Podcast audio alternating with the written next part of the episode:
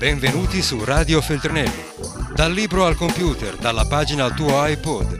Scritture in volo, idee in volo. Oggi per te Enrico De Aglio sul 1967.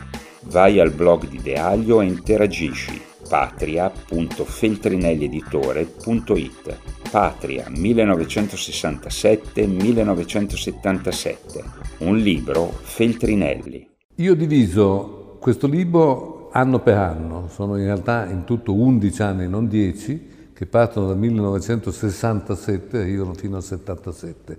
E a uno, ognuno di questi anni ho dato un titolo, diciamo, per cercare di dargli una, un'anima. Allora, quindi il, il 67, che è il primo, è intitolato Un senso di vigilia. C'era qualcosa nell'aria che, che, che, era diverso dal solito, come qualcosa che doveva accadere. E in quell'anno lì abbiamo tante cose che, che diciamo, concorrono a creare questa vigilia. C'è per esempio un rivoluzionario famoso che si chiama Che Guevara, che è andato in Bolivia, si sa che in Bolivia vuole organizzare una rivoluzione.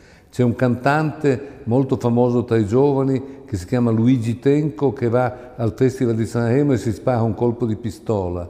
C'è un prete che si chiama Don Milani che muore ed è un prete che aveva insegnato che i bambini poveri non vanno bocciati a scuola ma che tutti devono avere il diritto a sapere l'istruzione. C'è Totò, il grande Totò che muore e tutta Napoli, tutta Napoli voglio dire 300.000 persone, va ai suoi funerali.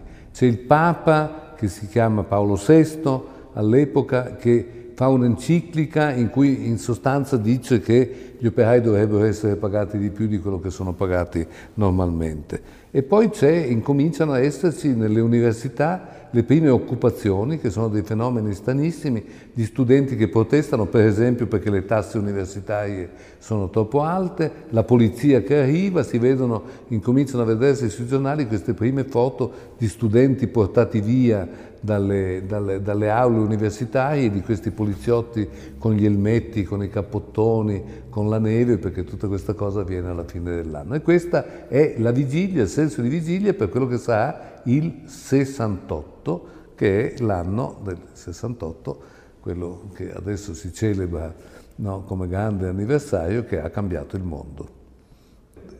Una domanda se avete l'età giusta per ricordarvi questo, dove eravate voi nel 67, cosa facevate? Avete qualche foto che possa dimostrare dove eravate in questa vigilia? Che canzoni ascoltavate? Eh, con che mezzo di trasporto vi muovevate? Dove abitavate? Cosa facevate? Cosa sognavate? Se ci mandate questi vostri contributi troverete sicuramente qualcuno che li ascolta e che entrerà in contatto con voi.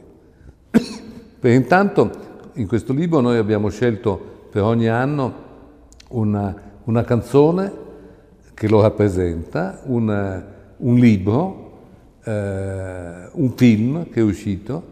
E allora nel 67 per esempio c'è un giovane a quel tempo cantautore eh, genovese che si chiama Fabrizio De André, che fa un disco che si chiama Via del Campo, dedicato ad una prostituta ed è una grande novità. C'è un regista molto strano, un regista particolare che si chiama Pierpaolo Pasolini, che fa un piccolo film corto che si chiama Dove sono le nuvole, in cui fa recitare, e recita benissimo, sia Totò, che poi morirà di lì a poco, Domenico Modugno che canta, Ninetto Davoli che è un giovane di periferia.